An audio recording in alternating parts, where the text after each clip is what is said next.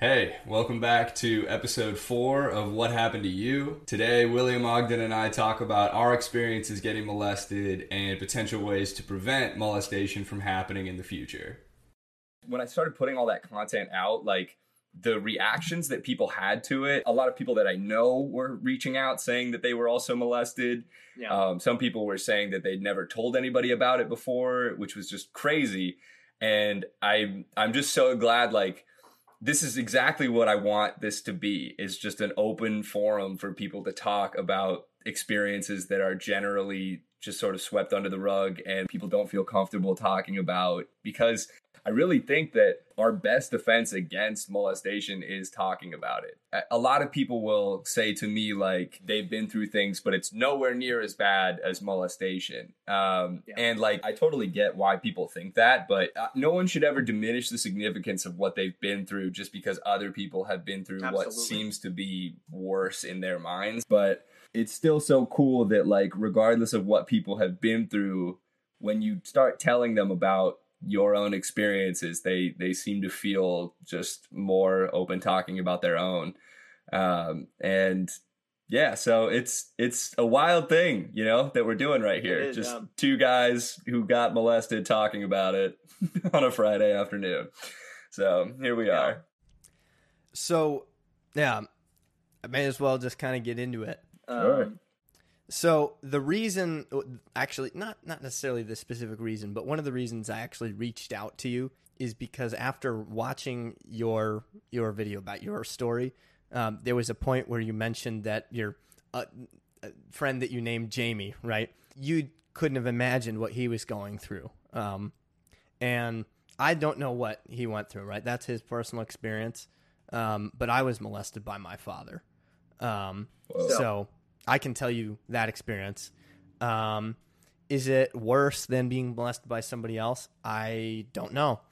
Um, but uh, it's not good either. right. Obviously, you know. So Probably, I, I've repressed a lot of these memories. Like it's hard to remember because it was so long ago.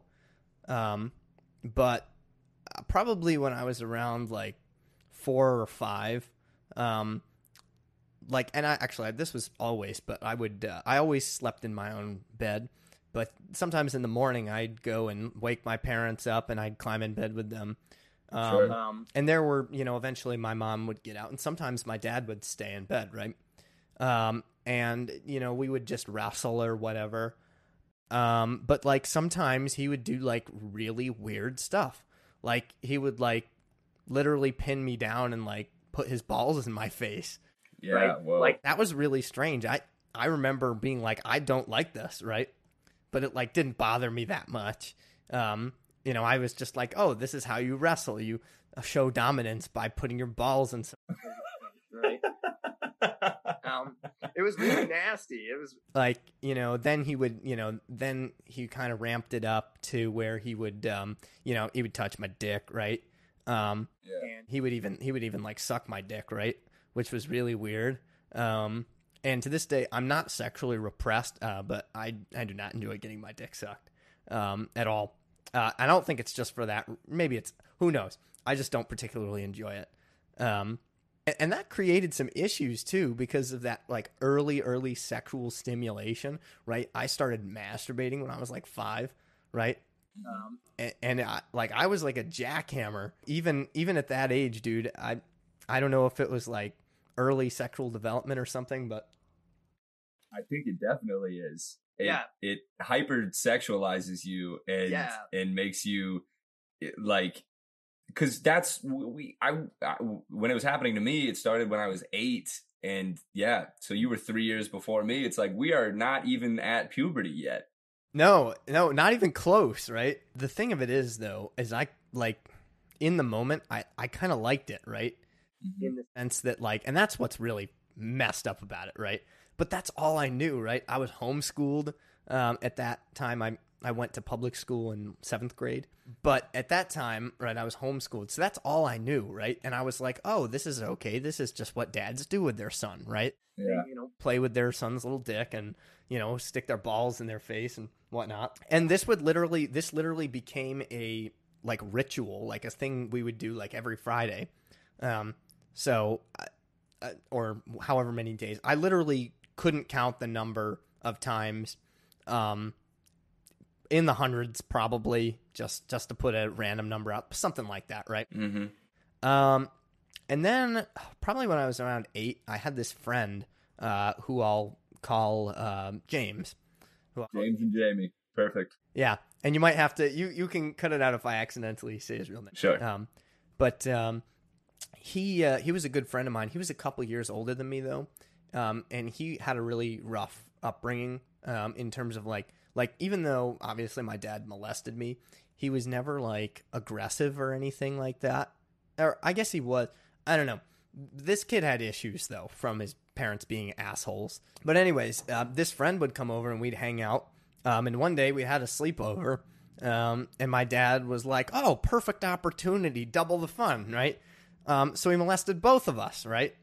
Um, and I don't think my friend even realized what was going on either. He was probably ten or eleven. I was probably eight. Was it like at the same time? Like and you were both like awake and like Yes. yeah yeah yeah. Gotcha. Yeah, straight up. It. I mean, it, it doesn't get much weirder than that. Like I was like, "What? What is going on here?" yeah. And that happened a few times, right? And then eventually, um, my you know buddy uh, James, he was like, um, he he realized something, and he he called the freaking cops, right? Uh, he called CPS, right? So CPS got involved, and and I remember the day they came to the door, um, and and told my mom, you know, what was going on, and she was like, "Oh, this is crazy," um, and I remember oh man it, it was just insane. Everybody was crying. Um but that oh that makes me think i totally forgot about this. One of the reasons i still to this day resent my mother is because she knew about the molestation before that Mm. um i my dad was like it's kind of funny how my dad like um uh, how do I how do I describe this? He he cared about me, right? At the same time he was doing this. So like one time I was talking to him and he's like, "Oh, all right, don't tell anybody about this thing we do, right? But don't let anybody else do it to you either, right? Don't let any strangers do that." And I'm like, "Oh, that makes sense. I don't want strangers touching me, but that's that's a relationship I have just with my dad, right?" Yeah. Um, but then one time I mentioned it to mom, my mom passingly, not even thinking about it, and she was like, "Um, what the fuck?" Right? Uh, and but that was the last I ever heard. Like that was like when I was like seven. So it went on for another year after that. She never did anything about it. So so Um, you told her and she was like that was her first time finding out about it was when you told Yeah. her? Yeah, when I mentioned I, I mentioned it passingly, and she was like, "Um, what?" I was like, "Yeah, he touches my dick, right?" And she's like, "Uh, he can't do that, right?" Yeah. But then but she didn't do anything about it. it didn't make sense to me, but whatever. So she didn't do anything, right? And then, uh, you know, a, a year or two later, right, CPS gets involved, and um, she was like, uh, I mean, same kind of thing. Uh, not that she didn't care, but she just didn't know what was going on, and um, and part of it is she never knew how bad it was, right? I never told her how bad it was, but at that point, I still liked my dad. I still loved my dad. He was still my father. Yeah. Uh, so I'm like, um, I'm gonna, I'm, I'm just gonna lie, right? Um, now the interesting thing is how a like an eight year old brain works. How a eight year old decides to lie. The lie, the lie I basically told is, oh, he touched me once, right? And I, this is what to this day I feel bad about this. I, I said no, he never touched, never touched James, right? Um, and that's that's what really like for literally years I you know I told everybody that this friend was an asshole and he was lying, but everything he said was true, right? Mhm. So I I I was the you know I was the Jamie in that situation. Um, Wow. so, I mean, not to say I'm an asshole or No, no. asshole, but Not at all. I defended my father, right? Yeah. um, So basically, there ended up being a restraining order, which lasted for a couple years. Um, but you never went to jail or anything. Did you guys go to um, court? so we did go to court, right? Um, we did go to court, but I don't think the charges, whatever the charges were, basically would have never put him in jail or anything like that. But we were trying to get the restraining order removed, right? My mom wanted the restraining order removed, and so did I. Right? At the, It was the restraining order with with with you and your dad, not with James and your dad. oh, both. Right? Both. Um, so with with both of us, right? Um, and now now I never went to court. I never stepped foot in court. Um, I'm not sure how the situation is there. I mean, you said you went to court. I I never. I spoke to a police officer once, very shortly, and that was it. That was the last time I I had any involvement in the legal process. Um, probably because I was a little bit younger. Who knows? Um, yeah, I think it's state to state too. Um, yeah, it's different everywhere for sure. Because for me, uh, literally, I, every one of my friends had to testify. Um, people that weren't didn't say they were molested or anything. It was anyone who had spent the night at Yeah. Jamie's house had to testify. Um, but that's interesting. Yeah. But sorry, go ahead. so yeah, I was never involved in that legal process. Uh, but uh, after a couple years, after two or three years, restraining order was lifted, and uh, my dad came back, right? And he never lived with us again. Like we had an old house, and then we built a new house, right? Um, we built it as a family or whatever. Um, so in, in that initial time, we lived at the old house, and he lived at the new house while it was being built, and then we switched. Um, but he would still he would come over at you know every day after work right? So he was over multiple hours of the day. Um uh so but it wasn't a big deal. I always wanted i wanted my dad back right? Yeah. and i i always my mom like had like didn't want me to be with him all alone. And i was like no screw that right? What is he gonna do? Right? I'm gonna i'm gonna you know do whatever i want with my dad right? Mhm. um and and this was you know this went on for a long time. Um and along with this, part of the reason why I didn't realize how bad it was was because I didn't tell anybody, right? Um, and I didn't tell anybody because my mom specifically told me to never tell anyone Specifically told me never to speak of it um, at all. uh, because she didn't want people to think my dad was a monster. Um, and what I realized probably around age 16 is, oh, no, he is a monster, right? He's a literal human piece of garbage. Right. Um, so I should. should like literally drag his name through the mud, right? Because that's what he deserves. So there there was a certain point where I realized just how bad it was. And at this point, I did a few things. I I talked to my mom and I told her how bad it was. Um, because she never knew. She she thought I was telling the truth when I said it only happened once, right? And when You you had knew. told her uh, initially, just in in passing, that was just like a one time thing. That's what she thought. Yeah, that that was her impression. Right. Right. Um, I, I guess I had apparently lied pretty convincingly, or at least enough to convince her. Clearly not the police, but um, because obviously they they saw right through that bullshit. But um, anyways, I eventually realized this, um, and I mentioned it to her. I told her exactly how bad it was, and at that point, she instantly started looking for um, uh, a divorce lawyer. Um, and um, but even after all that, my dad never touched me again. But he continued to be verbally abusive and just a general piece of shit, right? And it's like you get this literal second chance, yeah. with your son. right? And you're just gonna throw it right in the garbage. Like, come on. And I realize he's a narcissist. He's um I actually I mean that's the best way to describe him actually. He's a narcissist and he's a pedophile. And to this day I see him looking at children and it creeps me out. I see him looking, right? And anytime I see him talk to Wait, a child- Do you? So you still you still are like hanging out with him? Oh no. Well, I mean, I'm I'm six or fourteen hours away. Um, even after no, but even after that, like I mean, he was still over at the house every day, Right, even right. up until Until- six, like even up, up until I just left. I'm 18, right? I just left. Um, even up until then, I still had to deal with him. Um, Wait, you're eight, you're 18 now? yes. Oh, whoa! So this is like super recent. This is like right now going on. Yeah, I, I yeah, right now. Like, so I just, I mean, it's not the only reason I moved here, but like, Yeah, I'm yeah. like, I'm getting the fuck out of here. Dude, good Right? for you, man. Yeah. I'm like, you know, I don't want to run away from my problems. Obviously, there's all kinds of reasons for me to have moved here. I love it here. Um, but I mean, that was just another reason. Um, so, man, I'm trying to think of any other specific.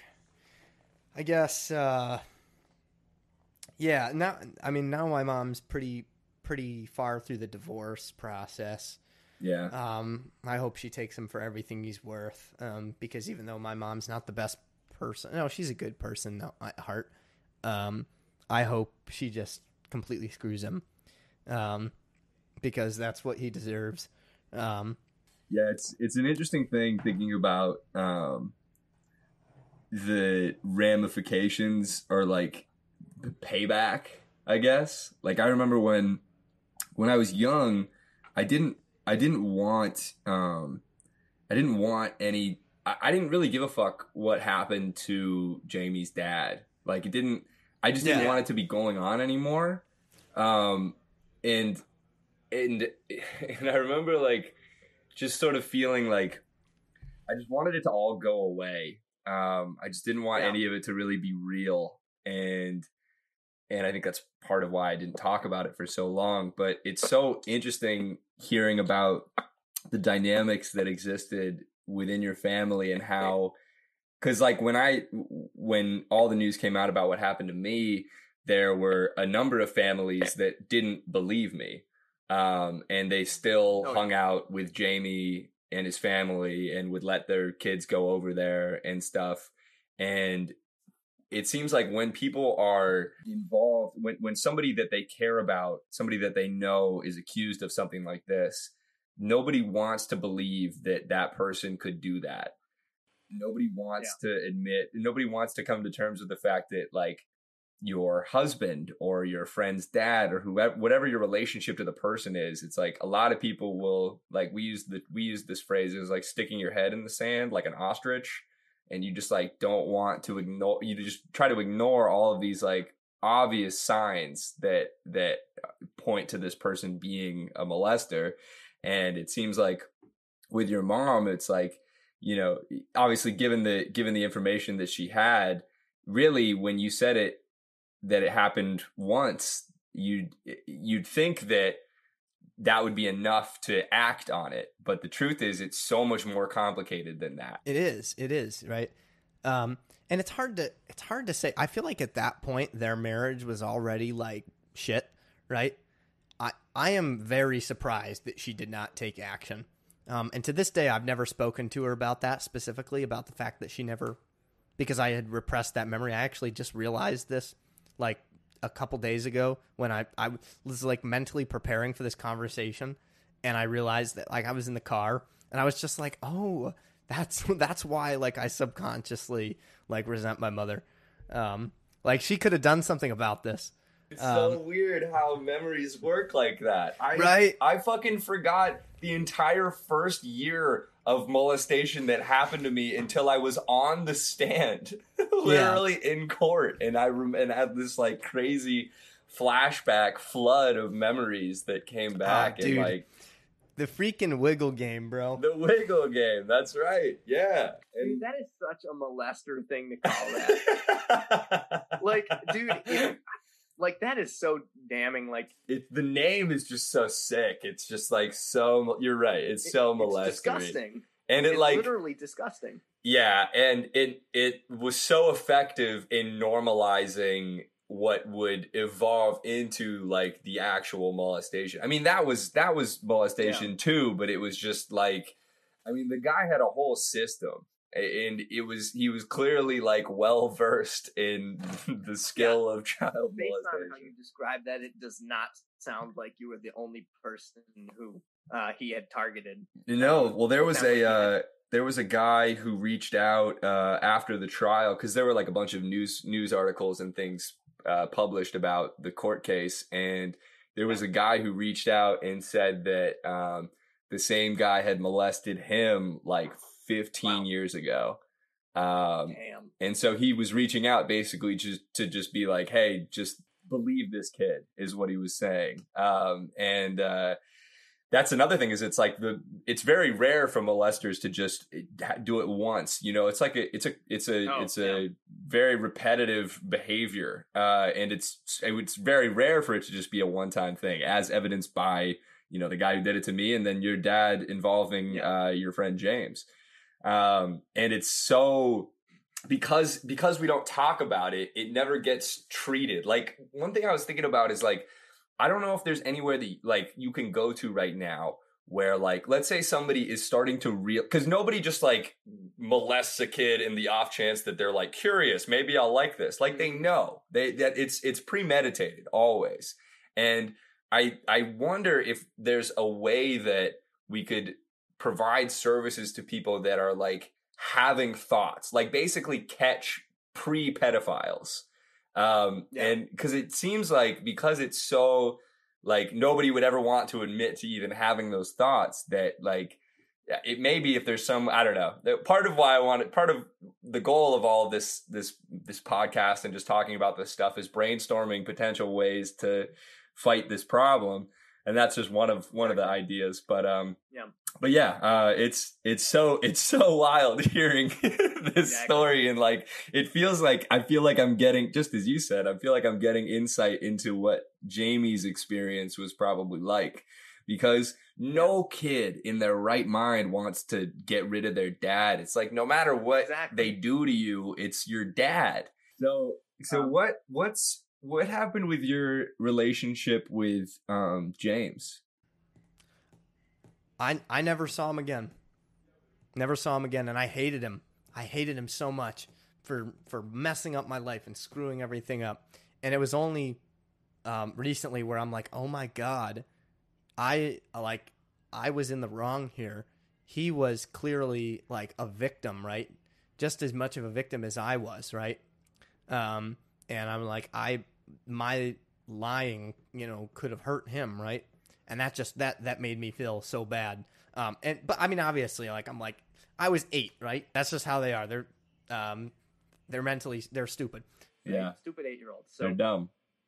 I don't like I'm I'm not I'm not like going to bed like not getting sleep because I was never able to uh, fix that. But yeah, I never saw never saw him again. that brings up a good point, which is that I think that we all have a tendency to um, treat our past selves like we expect us to have acted in the way that like we would have we would act now like we don't give ourselves enough slack for behaving ridiculously at that age like i think for a while I beat myself up about not saying something sooner. Like, why did it take me two years to tell Yeah. somebody about this? And then the longer it went on, the harder it felt like it was to say something because I thought that people would just be like, "Oh, why the fuck? Uh, I bet you liked it." Yeah, you, you, you know. Yeah. I thought I was worried that people would think I was gay, and because I, I was the same way. I had, I got boners while it was going on too, and like that is such a clusterfuck of emotions exactly. and thoughts to be dealing with at It- that age. It doesn't make you gay. It, like, like somebody touching your dick. It feels good, right? You know? And but that's It but feels nice, right? yeah, but people but that's another it's just another sort of component that goes into this equation of why people don't say something. There's so many factors and it's different for each person. But I remember, dude, dude, I thought I literally thought that if I said if I told my parents and they told people about the molestation that Jamie's dad was going to be like, "Yeah, but he had boners, like he liked it." And then I thought that was going to be the end of it. I thought that made it okay. Yeah. that was But why I didn't say something. not. And this is why, like, both of us had no idea, right? And this is why I think that the education around it needs to be improved. Um, I I don't care if it means teaching kids about sex at six years old. I don't care what it means. We need to teach kids, right? You know how you said there was like the good touch and the bad touch. Now let's let's not. I don't think we should we should uh, like uh, water it down for children. We should say if somebody's touching your dick, right? That's illegal, and they should go to jail, right? I understand why people don't want to introduce their kids to sex too early, but it's the the risk drastically outweighs what you're preventing because they're going to discover it like a couple of years from from then anyway and it's like the damage that you can prevent by making kids aware of this potential threat is so much worth it's it's so worth it compared to the like it, no, limited it is. but but It, it eh can, if, yeah, Yeah, yeah, yeah. So that that good touch, bad touch, it's so wild because that was the thing that actually allowed me to say something. And it, it, it even though I literally couldn't express with my words what was going on, it was my mom eventually being like, was it a good touch? Like teacher i think i forget her name now but whatever my teacher had mentioned in, in class. And i was like yes.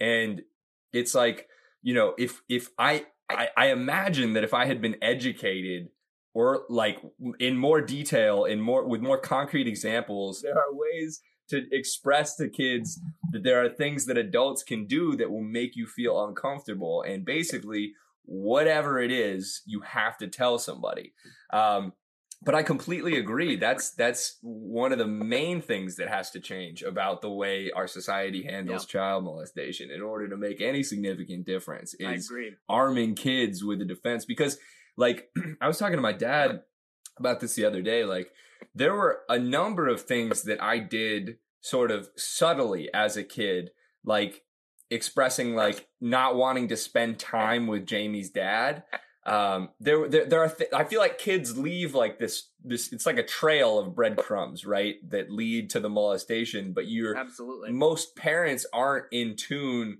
with these signs because they're so subtle, and a lot of the time because kids don't want to be found out. They, they don't even really want you to know, but they know that there's something that's not making them feel good and they don't want it to be happening anymore. But you're fucking eight. You don't have the tools to defend yourselves and you don't, you can't even say like most words yeah. yet. So I, I totally agree yeah. with you. There needs to be a way yeah. to, uh, educate kids, but also parents. Like if there's Absolutely. ever, if your kid ever says that they don't like another parent for any reason, I mean, it, it doesn't mean that they're getting molested by them. There were tons of parents that I didn't like growing yeah. up, but you have to treat every bit of information or, or not, not treat it as a molestation sign, but you have to be aware that it could be. And you can't just brush it off as like that yeah. parent's mean or strict or whatever. It's like, you know, we, as parents, like you just got to be, um, sort of just more in tune with it, I guess. And so it's really an, it really just, we need like a full education uh, uh revamp or whatever for kids and parents. Um, I think also is that like some some parents uh, tell their kids like you should always listen to adults, um, and that just that is not helpful either. Um, because you shouldn't always listen to adults because some adults are just as stupid as children, right? And some adults are malicious, right? Um, and the stranger danger thing doesn't work either because usually the vast majority of molestation cases are not strangers, right? They're not. It's, you know, it's your, you know, your father, uncle, friend's dad, uh, pastor, whatever, right? It's any, any number of, you know, or or it could be a woman, right? Yeah, it's people that are um, close to you way more often than not. Yeah. In stranger danger, I mean, maybe it's just because it rhymes, but that's like so prominent, I think, in the minds of kids. Yeah. Like everyone knows that, and probably just because you know stranger danger that's all you really need to know to not go get in somebody's car that you don't know that like they might rape you or whatever molest you when you're in the car people don't want to tell kids that and I think that there's just there's a sweet spot. There's there's you got to find the balance between educating kids and not sugarcoating it, but also not like you know fucking them up mentally. But um, I yeah I agree, and I think that most people would agree on that. I think that the people that aren't going to agree on that are in the same sort of uh, area as the people who would like stick their head in the sand and not want to realize like that somebody close to them was a molester. It's like not wanting to come to terms with the fact that People do this all the time. Literally one in five kids get molested. That's that is insane. Oh, that that is like the, one in five. I twenty percent of uh, our youth are getting molested by adults, and it's when, like I don't even know how how we can be not putting you know millions and millions of dollars into education about this about this stuff. Yeah, that is that is legit. I did not know that factor. Like that is messed up dude. It's like, it's an epidemic. That's that is that is ridiculous. It's yeah, it's one in four, one in four girls, one in six boys. So it's uh, And when you hear a number like that, I mean, it's almost it's it's like such an insane percentage of the population. And then when you multiply that, like, and obviously that you can't just take children, right? It's everybody because molestation has been an all-time problem, right?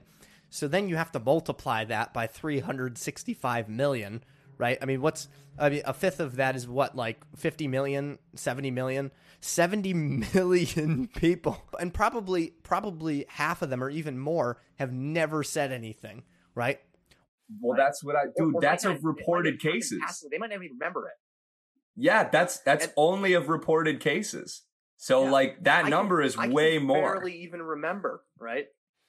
You yeah, know, most was, people don't. Uh, most people don't say anything. The majority of people don't report. So it's like, you know, it's when you factor in. I mean, as if twenty, as if twenty percent or twenty five percent or twenty percent wasn't enough. It's like, yeah, holy shit! It's um, yeah, it's one of the biggest problems that we're facing as a society. Also, like you know, it's I, I forget the exact numbers, but the majority of child molesters were molested um, and it just went yeah. untreated. And which is even more of a reason to start educating people because if we could, like, for example, if we were able to drastically cut down that number, that percentage of people that get molested, that's like you're like cutting right to the root of the problem because molesters breed other molesters.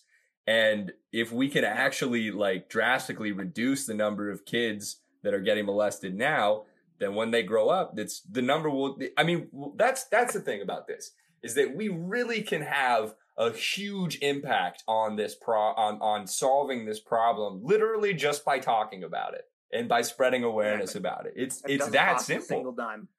Yeah. I wanted to ask you like you said recently you started talking about your molestation experience. Um what caused that? What what sort of initiated that?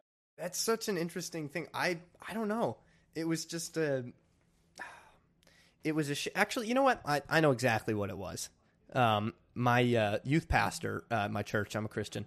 My youth pastor at my church, who uh, is an incredibly good friend of mine. Um, not it, and not just because you know it's his job to be your friend. No, he was literally, he is literally to this day, even after he quit the job, one of my best friends. Um, and one day he was um, giving a message in a small group um, and it something about respecting your parents regardless of anything came up, and I was just like, no, I, I do not agree with this. There, I do not think the Bible supports this conclusion. Um, and he kind of shut that down. So later on, I told him, I, I said, I, let me explain why. And then I told him that whole story. And that was the first time I'd told anybody. And he was like, oh, that makes sense, right? And and obviously it fills in a lot of gaps too because everybody was like why does your dad not live with you? Right? I had to explain that to people right? Or like i always had to come up with some elaborate lie right? I was like oh it's because he's working on the house or or because um, he and my mom had a disagreement or something like that. No it was because he molested me right? But nobody knew that right?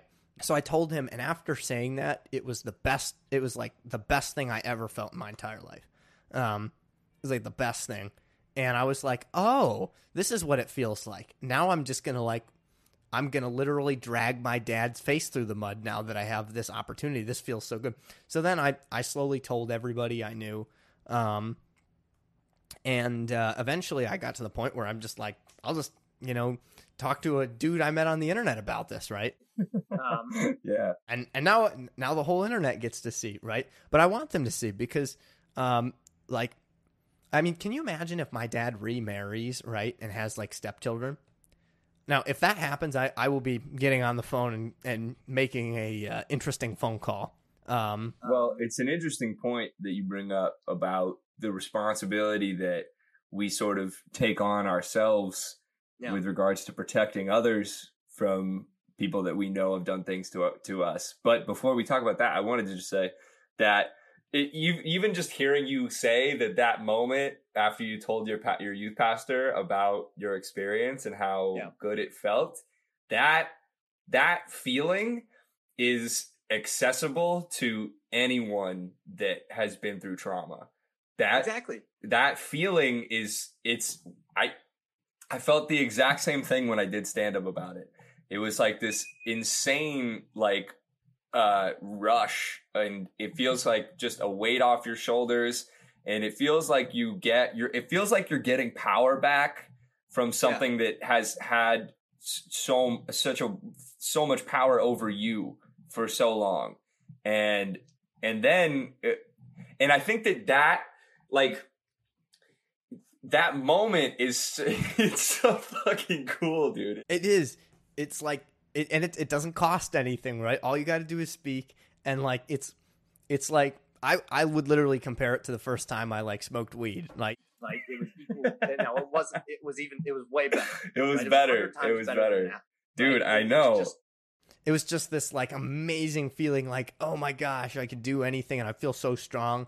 Uh, and to this day, I feel stronger for it. Right?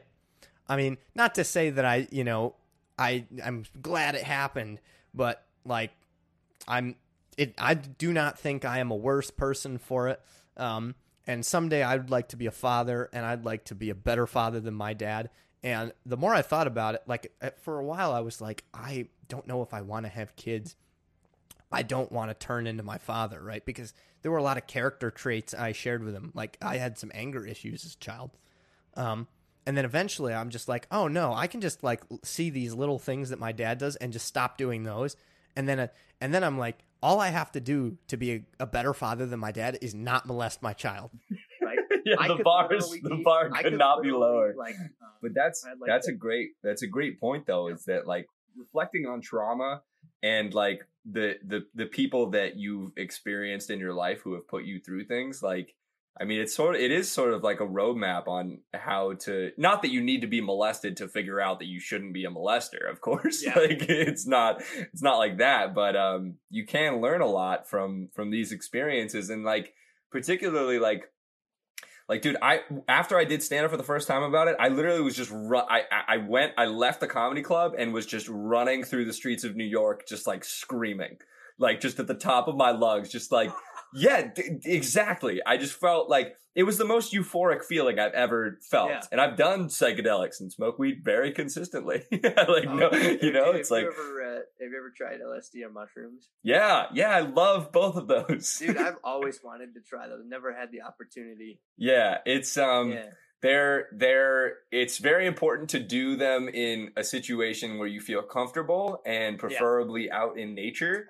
But if you get the set and setting right it can be uh yeah very very life uh changing profound experiences particularly with uh with mushrooms that you just feel like totally connected with everything that's going on around you. You feel like you are part of this ama- amazing Yeah. experience rather than a stranger in it you're part of the world we have this amazing ability to work our bodies without thinking about it at all Yeah. our blood circulating our lungs breathing our brains thinking everything we have the, we get to have this experience and mushrooms uh, heighten those heighten those sensations and just make you aware of it and make you feel totally connected with everything around you so Yeah. I would highly recommend it, especially if you like weed.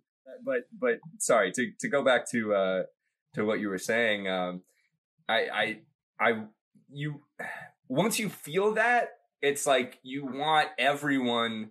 It it's like it's such a polar opposite of what has been like a lifelong experience of suppression and Yeah. not wanting to feel anything, wanting to just act like it never happened, to like all of a sudden you feel like completely empowered. It, like you said, you feel like stronger. You feel like you can do Yeah. anything. And like, I think that if people who have been through things hear that that's a possibility, I mean, I, I, I like to think that that would encourage them to speak up about whatever they've been through too. Uh, so I just I just had a couple of you know like completely random unrelated thoughts that that kind of relate. One of them is that recently, actually, again, this was this was just after um, sending you a message. I um, looked into trying to get my court records um, because I was never involved in the case, so I never knew what happened. I want to know what happened, so I'm trying to acquire whatever records there were, um, and hopefully I can get them.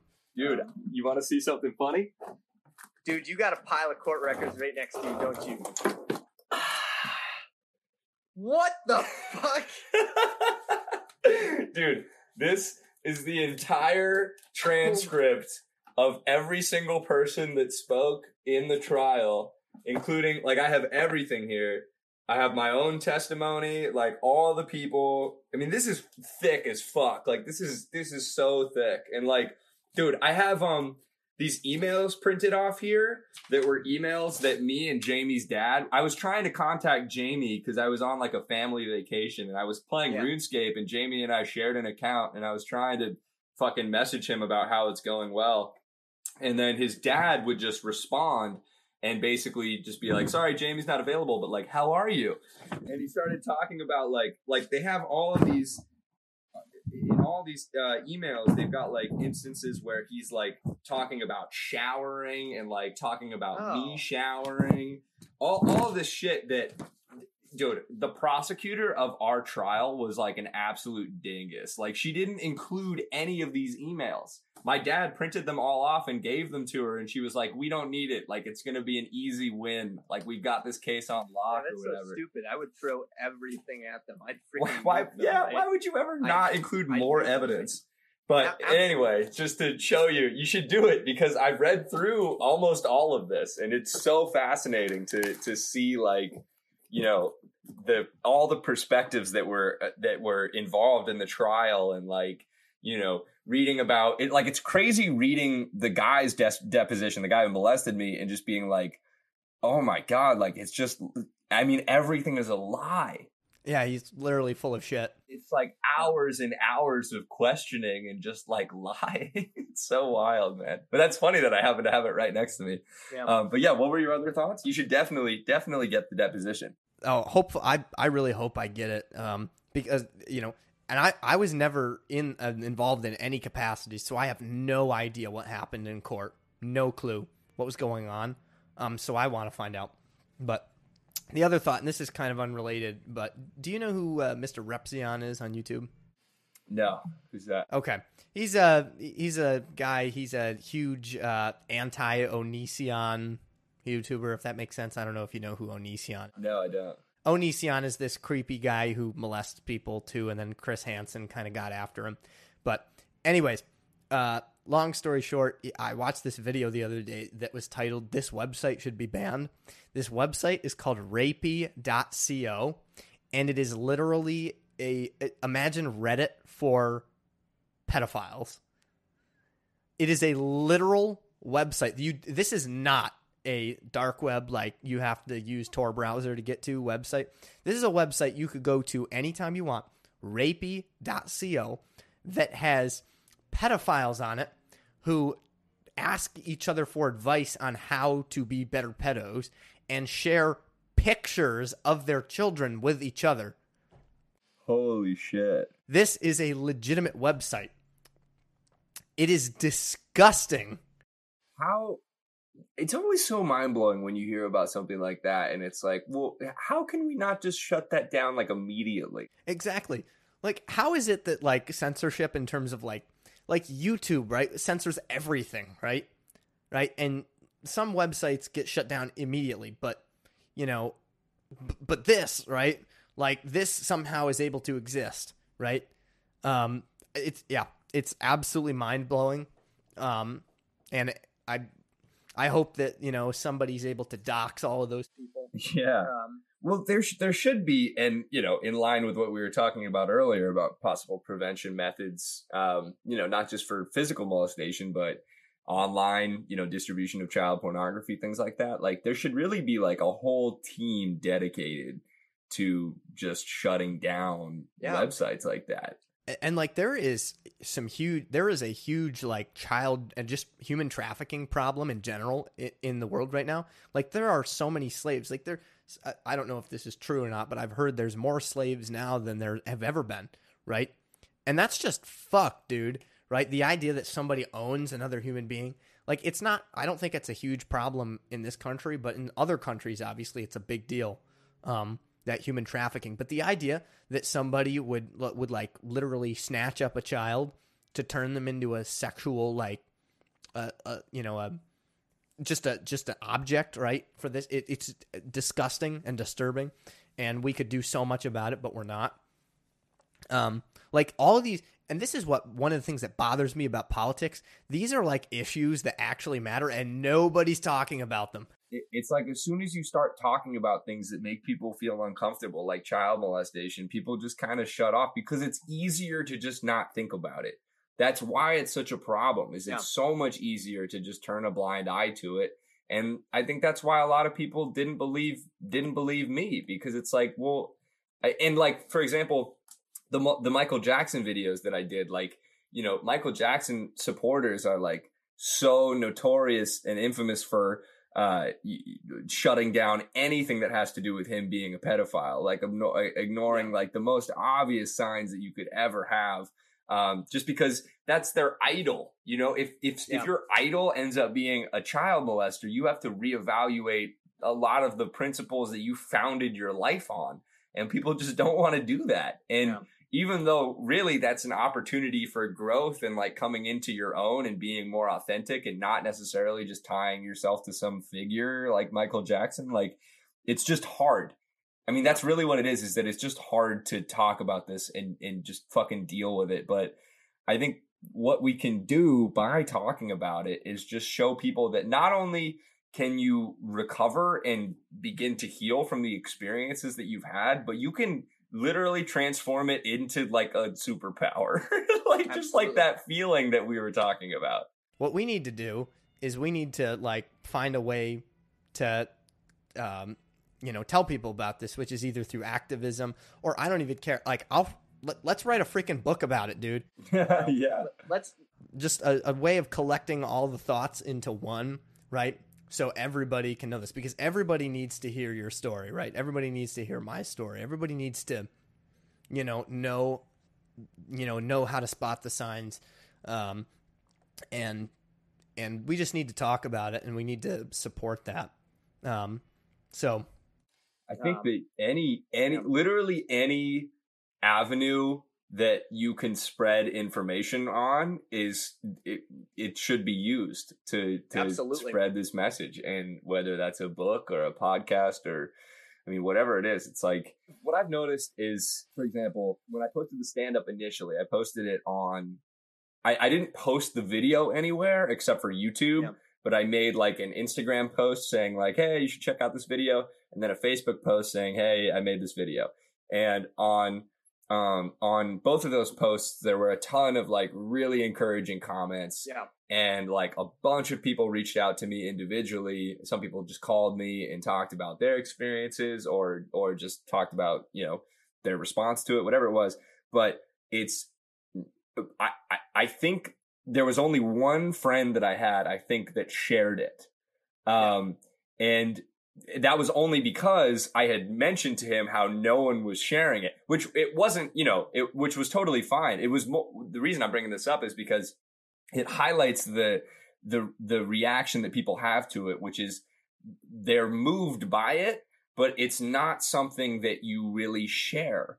It's not so. It's not going to go viral in the same way that TikToks or, or whatever does. It's like it's so exactly. much different that you know because that's not what people go on Facebook to see or or Instagram to see. It's like you you go for quick hits of dopamine, not like you know shit that like people. A lot of people were reaching out to me saying that I should include like a trigger warning um, or something like that, and I was like, yeah, like I mean, I I agree with the sentiment. Like I I think that it would be helpful so that people you know can kind of know what they're getting into. But I also don't really think that we should associate a warning with this content. Like I almost think that that could be counterproductive because the goal is to normalize conversations about it and make it known that like it's okay for you to be triggered by this.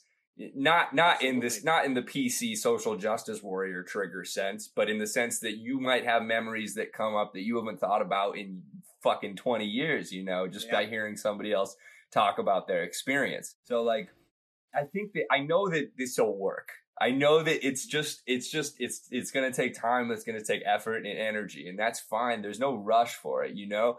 But there also really is a rush because the longer we wait, the more kids get molested. So it's like Yeah. Yeah, every and every time a kid gets molested, we're we're failing. We're failing as a society. and the, I think what I think what it'll probably what it'll probably be is like, you know, I plan to do conversations like this, you know, for forever. I really enjoy this Yeah. kind of stuff. Literally just just talking with you, even if we never showed this to anyone, just talking about it feels good.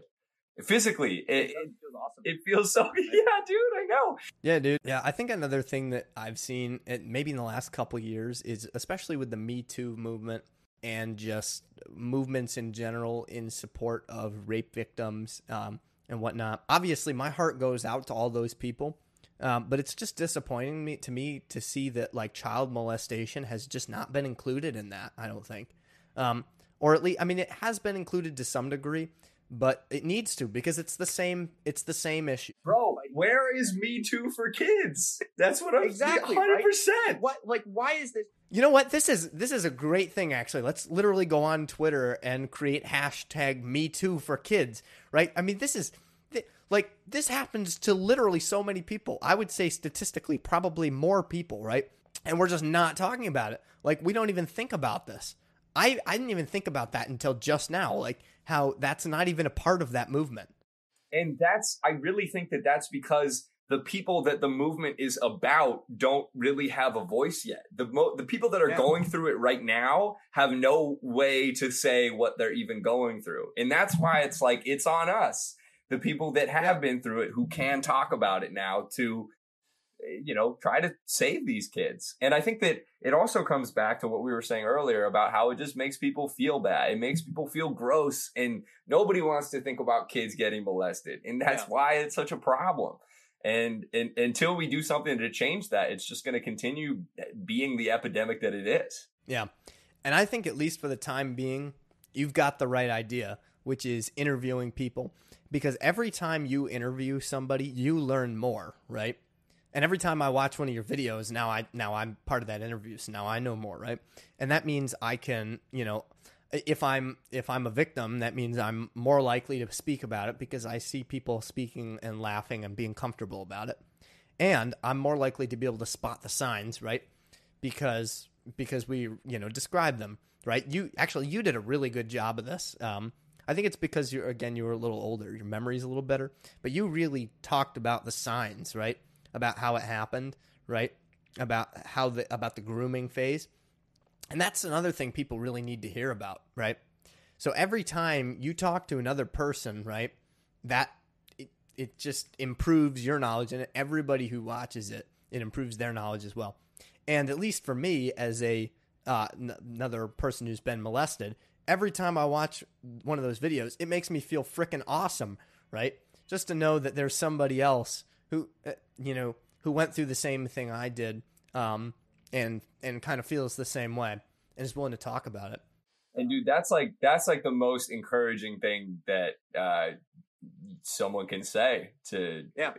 to me and some people that are making content it's like that's exactly what i'm going for it's like just so it's just because in the same way that we you felt good talking about it with your pastor and i felt good doing stand up about it it's just it still feels like you're just dealing with it. Every time you talk about it it feels like you're uncovering another layer of this crazy thing that happened to you. But the more you talk about it the more you're able to uh, handle it and and process it and and just kind of come to terms with it. And not only like re- heal from it but like help others heal from it too.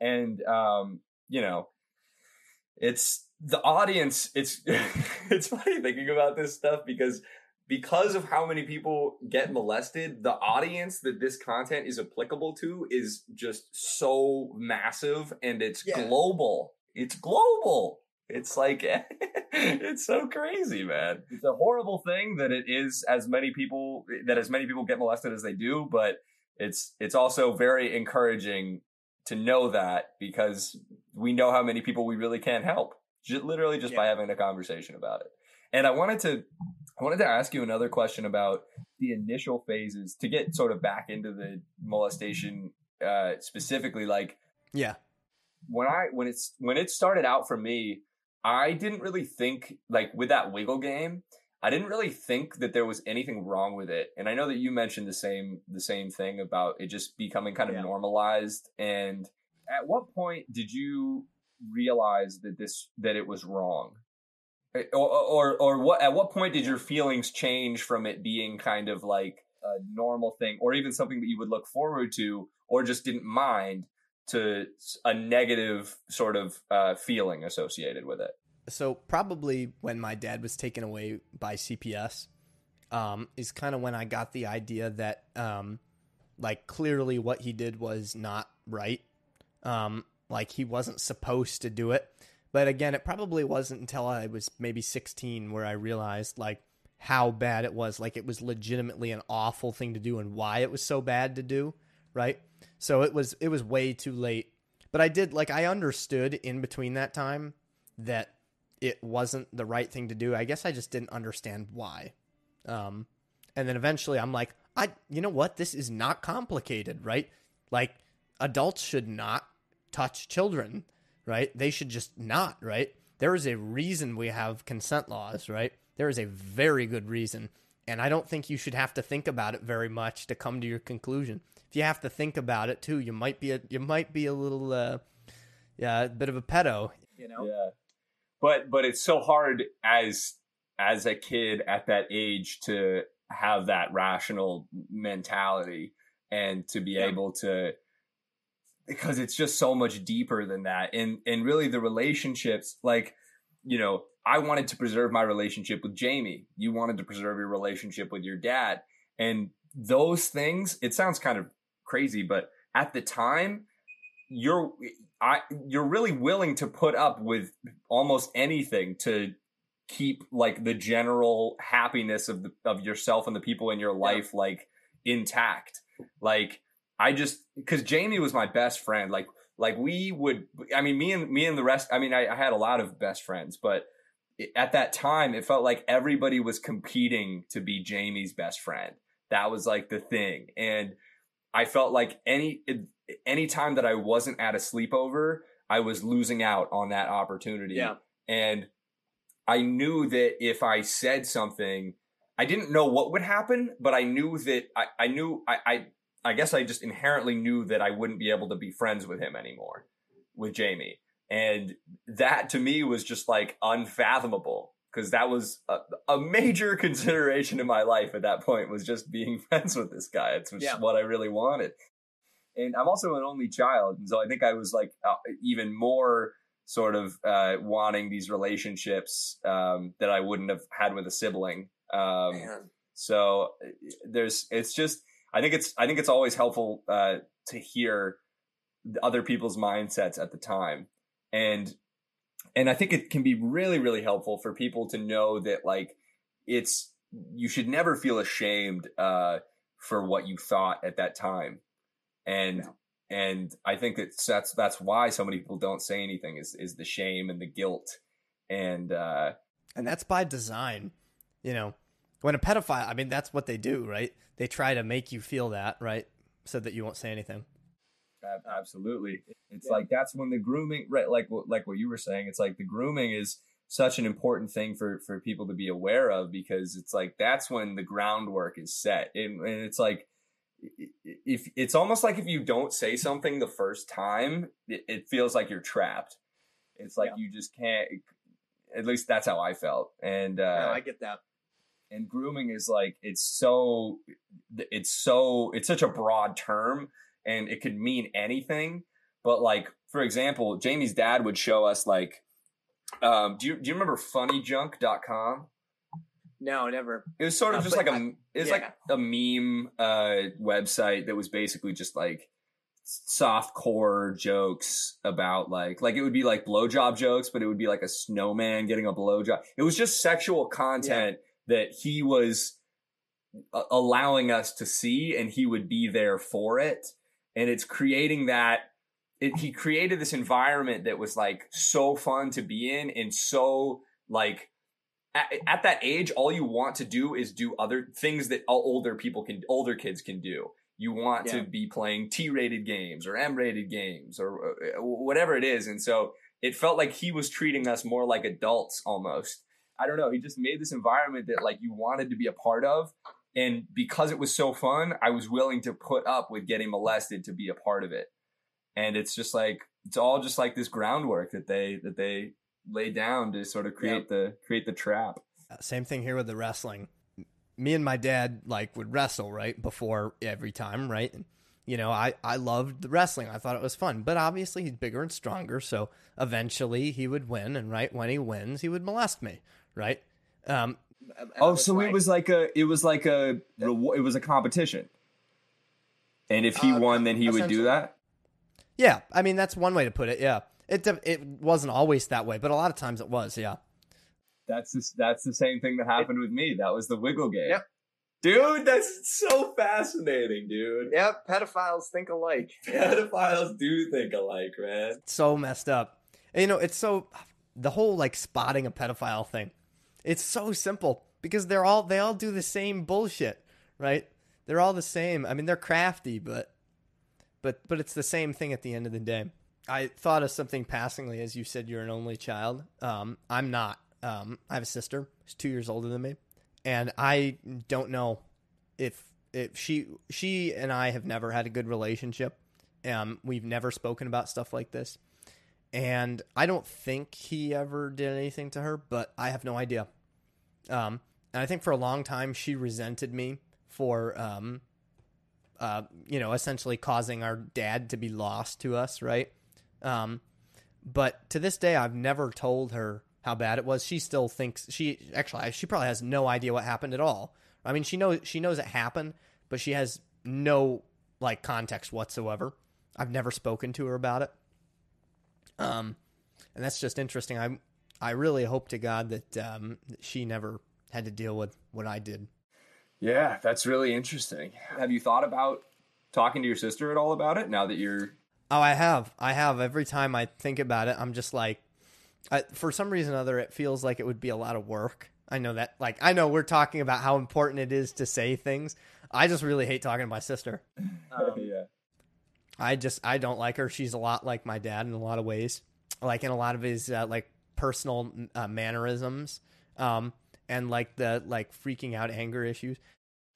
But I do think and and you're right. It's you know, talking to your sister about it would definitely be work. Um Yeah. But I also think that that's sort of the type of thing where that's true if you believe it. If you believe that Yeah. it's that it's work, then that's how it will. That's the experience that you'll have doing it. But it could also end up being the type of thing where, um, you you guys might end up being closer than ever because it might have happened to her too. And and even if it didn't, um, you know, it I, it might be really helpful because she would have a much better understanding of the experience that you had and how impossible of a situation you were in and it's uh you never know what can come from conversations like that especially with people that you're close with and uh so if you ever do talk about it i would i would love to hear about it Now that you say that, I should, uh, I, I should definitely pursue that, or at least I should, at the very least, I should send her this video. yeah yeah yeah yeah At the very least, I should. Um, so yeah, I, that's that's probably a good idea. You're right. I, I should say something. Um, if I'm going to talk about how great it is to talk about it, It would be it would be consistent in in belief to say something to her about it. It would be that would that would be the consistent view. yeah yeah do you know do you, did you know anyone else growing up that went through anything similar or have you ever talked to anybody who's been through something similar man. Um, I know a lot of girls who've been assaulted, um, which is like unfortunately, which is like everybody. Um, i know saying s- sadly, it's it's like everybody. Um, I'm trying to think. I don't think so. Or if they have, they haven't said anything. Yeah. I felt very alone in that. dude same it's and what and it's so crazy now after putting out the stand up and hearing about all these people from my high school even that Yeah. were molested and it's like everyone felt alone and we were all together like no one was talking about it but Yeah, we there so all- many. Like so many of us about it. just in the shadows about it. Like I had um one of my uh one of my friends uh who was on the Cornell soccer team. Uh he and I after I posted the stand up, he reached out to me and told me that he had he got raped by his uh his soccer coach when he was 11 and now he like uh, I guess after do, seeing the stand up, he started making because he's like he raps and stuff, and so he started making a he made a rap about it, and I was like, this is so sick. Like if you like took a bunch of people that were like you know turning their traumas into various you know art forms, um, it would just yeah, it, it's just it's just cool to hear however people are processing it. Yeah. dude i'm a songwriter uh, myself um, and I, I keep on kind of pushing it off but i want to make a song that usually when i get a song i, I start with a name right? Um, and i just want to call it when the bomb goes off. Um, and i've got all kinds of different ways i could do it I, but like the bomb goes off could mean a bunch of things. It could mean the the day um, like the day that like my dad got taken away right? That shitstorm um, it could be like when my dad has an explosion, right? Or I could go literal and be like, um, be like, I hope my dad is in the blast vicinity when the bomb goes off, right? Or I could do all three, right? Um, but I, I would like to work on that. Um, I think that would, I, think that would be dope, man. Be funny. I could make a, I could probably make a video about that too. Um, you should. Yeah. I like how your your channel is very focused, right? Uh, mine is not. I don't know if you saw any of my videos, but um, they are literally all over the place. Um, like anything from um, like reviews of like stuff. Like I have some old tool reviews that are like really cringe. Um, and actually, some of my new ones are also pretty cringe. But I've reviewed tools. I've reviewed audio and lighting gear. Um, I've done. I had this series I made called "I Listen to Music and Drink Tea." Um, and then most recently I uploaded a video called the fake documentary um, which is just um, it's it's a fake documentary. It's exactly what it sounds like and it's ridiculous. Um, but yeah I, I love how you're very focused right? Um, I can't like necessarily maintain a, a, specific audience because my content's all over the place. Uh, so that's really cool. Um, and just yeah that's a great idea that you had there and um, I respect that. I I love your channel, and I hope um, I hope that you see you know millions of subscribers someday because millions of people need to see it. Thank you, man, and right back at you. I I can't. I really can't express how cool it is to be able to talk to a complete stranger who we yeah. met virtually in the YouTube comment section on Monday and now we're having a super in-depth conversation about the worst things that happened to us in our lives. Exactly. Like just 2 years ago, right? The only person I would tell is the person I trusted the most in my life, right? And now I'm telling just a random dude I met on the internet. Right? yeah. Um but yeah, I mean it just I was just like, you know what? Screw this, right? Like I, I'm I'm ready to just like completely like vomit all this information out, right? I'm just I'm just gonna you know put pen to paper, get get this over with, right? This needs to happen, um, and it, it's felt great. I I feel awesome, man. Dude, say. I feel freaking awesome. Uh, so thanks for that. I I appreciate this opportunity, dude. I'm I'm so thrilled to have had you on this, man. And and yeah. I would love this to be an ongoing conversation. Absolutely. Um, and and uh, I I I think it's so cool that like we can feel this way and how good it feels and also know that like for people that are seeing this and listening and you know whether that's soon or years from now I think that that it can really help people. Um yeah. and we know it can because it helps us. So that's like it's foolproof. And I just uh I really admire your your uh, ability to just like have in such a short time be so comfortable and confident talking about your experience as openly as you have. I mean, that's rare. It's super rare. And in my in my case, uh, like I could give you a simple reason for that. It's just because it felt so awesome. Right? It's yeah. the same pe- reason people get addicted to drugs, right? It feels amazing, and you're like, I, I want to feel like this all the time. Yeah. Right.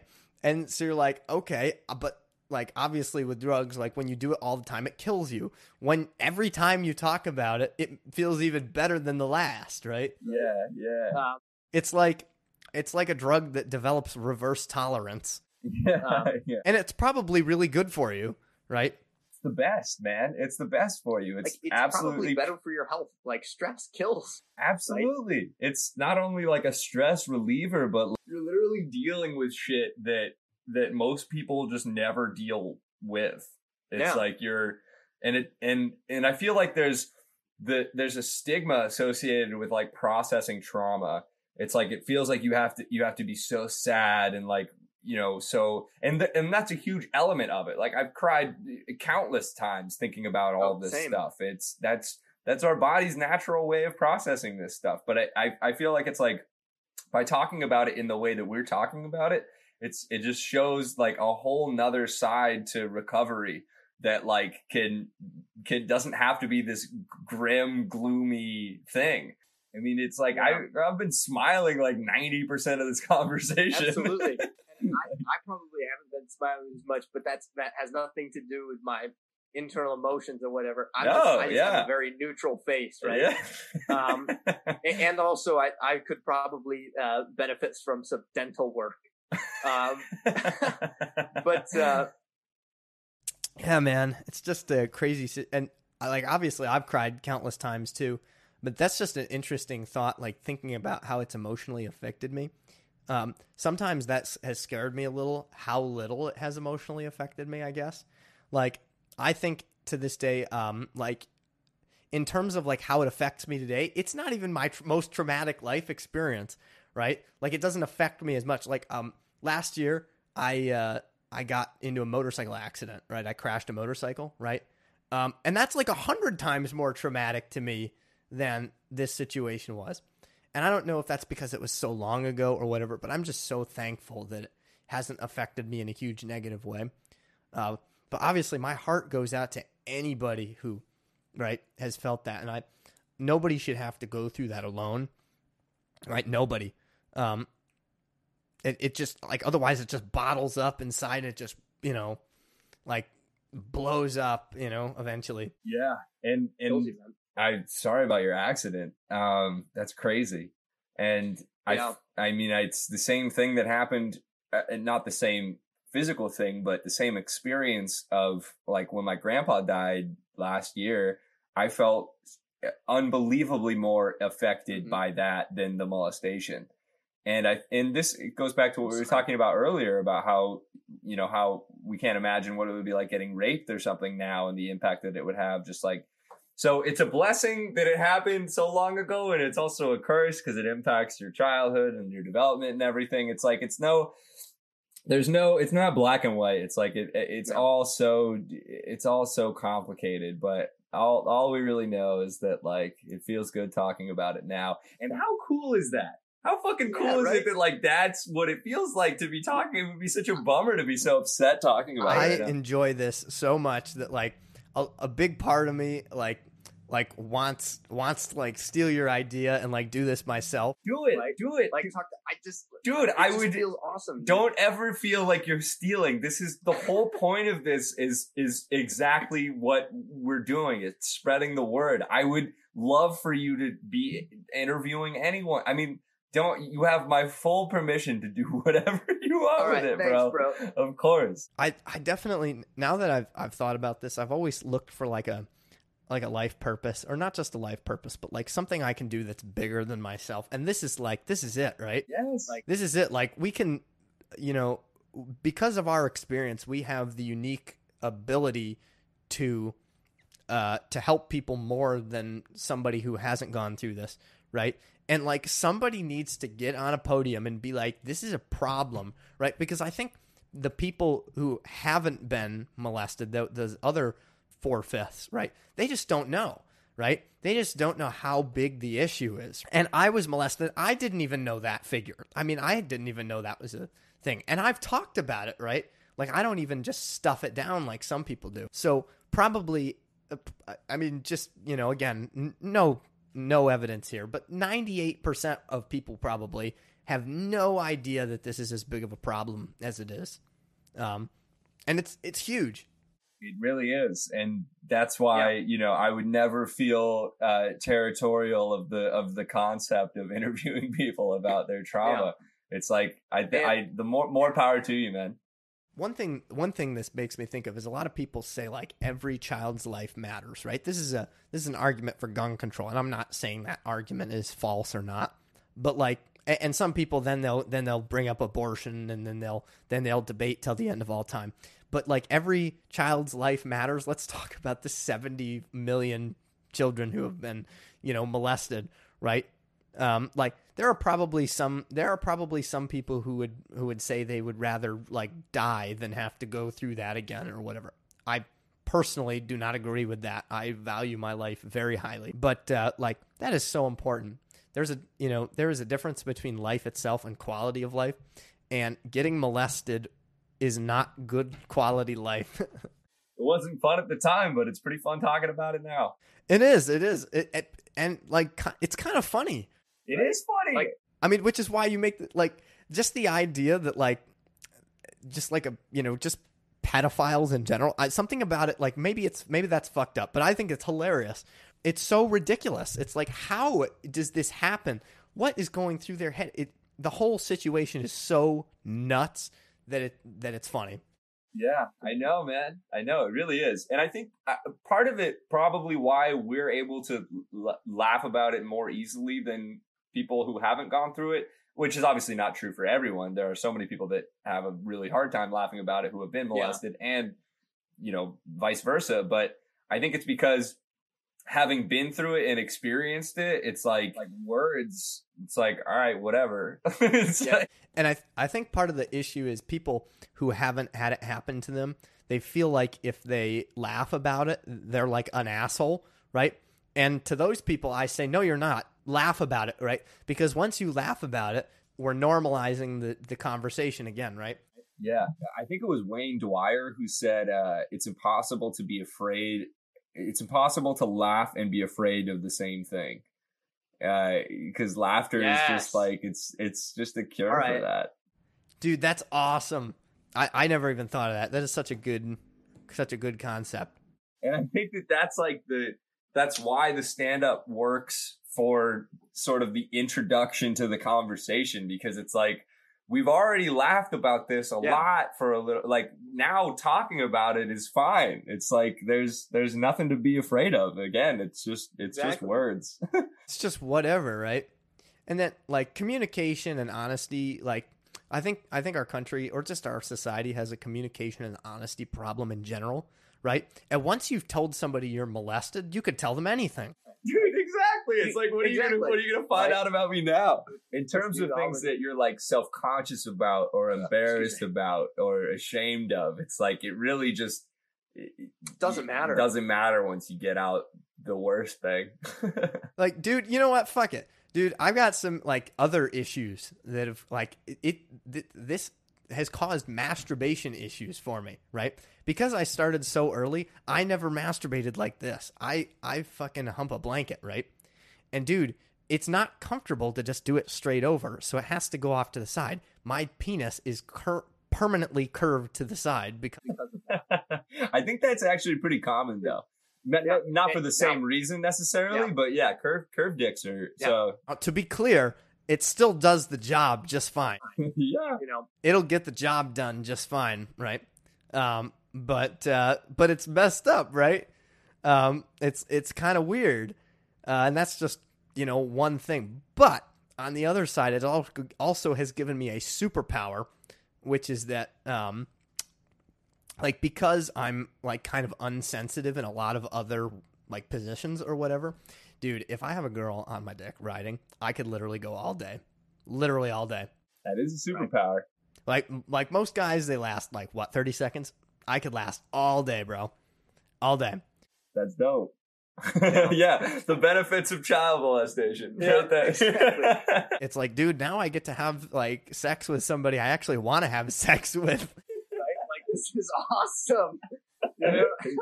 yeah, how dope is it having like want wanted consensual sexual exactly. pleasure? It feels so awesome. It's like, wow, not a, I want to I want to have sex with this person. This person wants to have sex with me. Oh my gosh, this is a match made in heaven, right? Yeah. Dude, that's so funny. Yeah, we should start spreading the rumor. If yeah, guys who got molested just have like they can just go forever. Yeah. and then everybody's gonna come out and say they were molested. Exactly. That's what we got to. We got to make it cool. Dude, making mole- I, that's actually not a bad idea. I mean, not not that specific thing, but just trying to make. I mean, you don't want to make getting molested actually cool in the sense that like somebody wants to go out and get molested. Yeah, we're making it not. We're making it not uncool. Exactly. No, that that yeah, and you know we can ride around on our Heelys. yeah.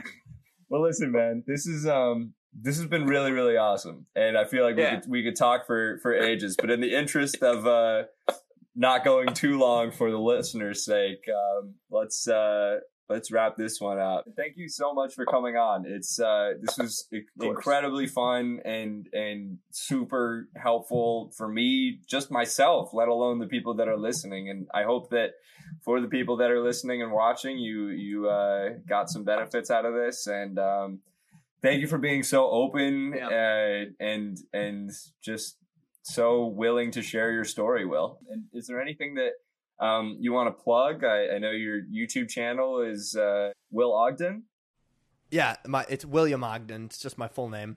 Uh, that's my YouTube channel. Um, I uh, I make music under the band name The Trees, um, which is going to be impossible to find because there are numerous bands called The Trees. So if anybody's looking for it, search "I Got So High Last Night," um, and you will find it. Um, that is one of our songs. And also, if you are in Nashville and you require sound services, go to NashvilleLiveSound.com. Um, and uh, I will do your events um, for a reasonable price.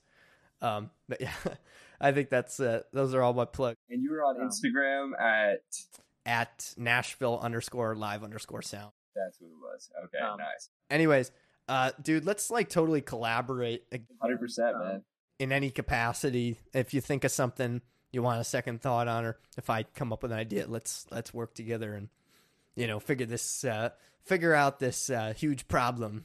You know, I would love that, man. Any, yeah, and reach out anytime. I can't thank you enough. And uh, I look forward to doing more episodes like this or just working with you in the future. absolutely. Thank you so much for having me.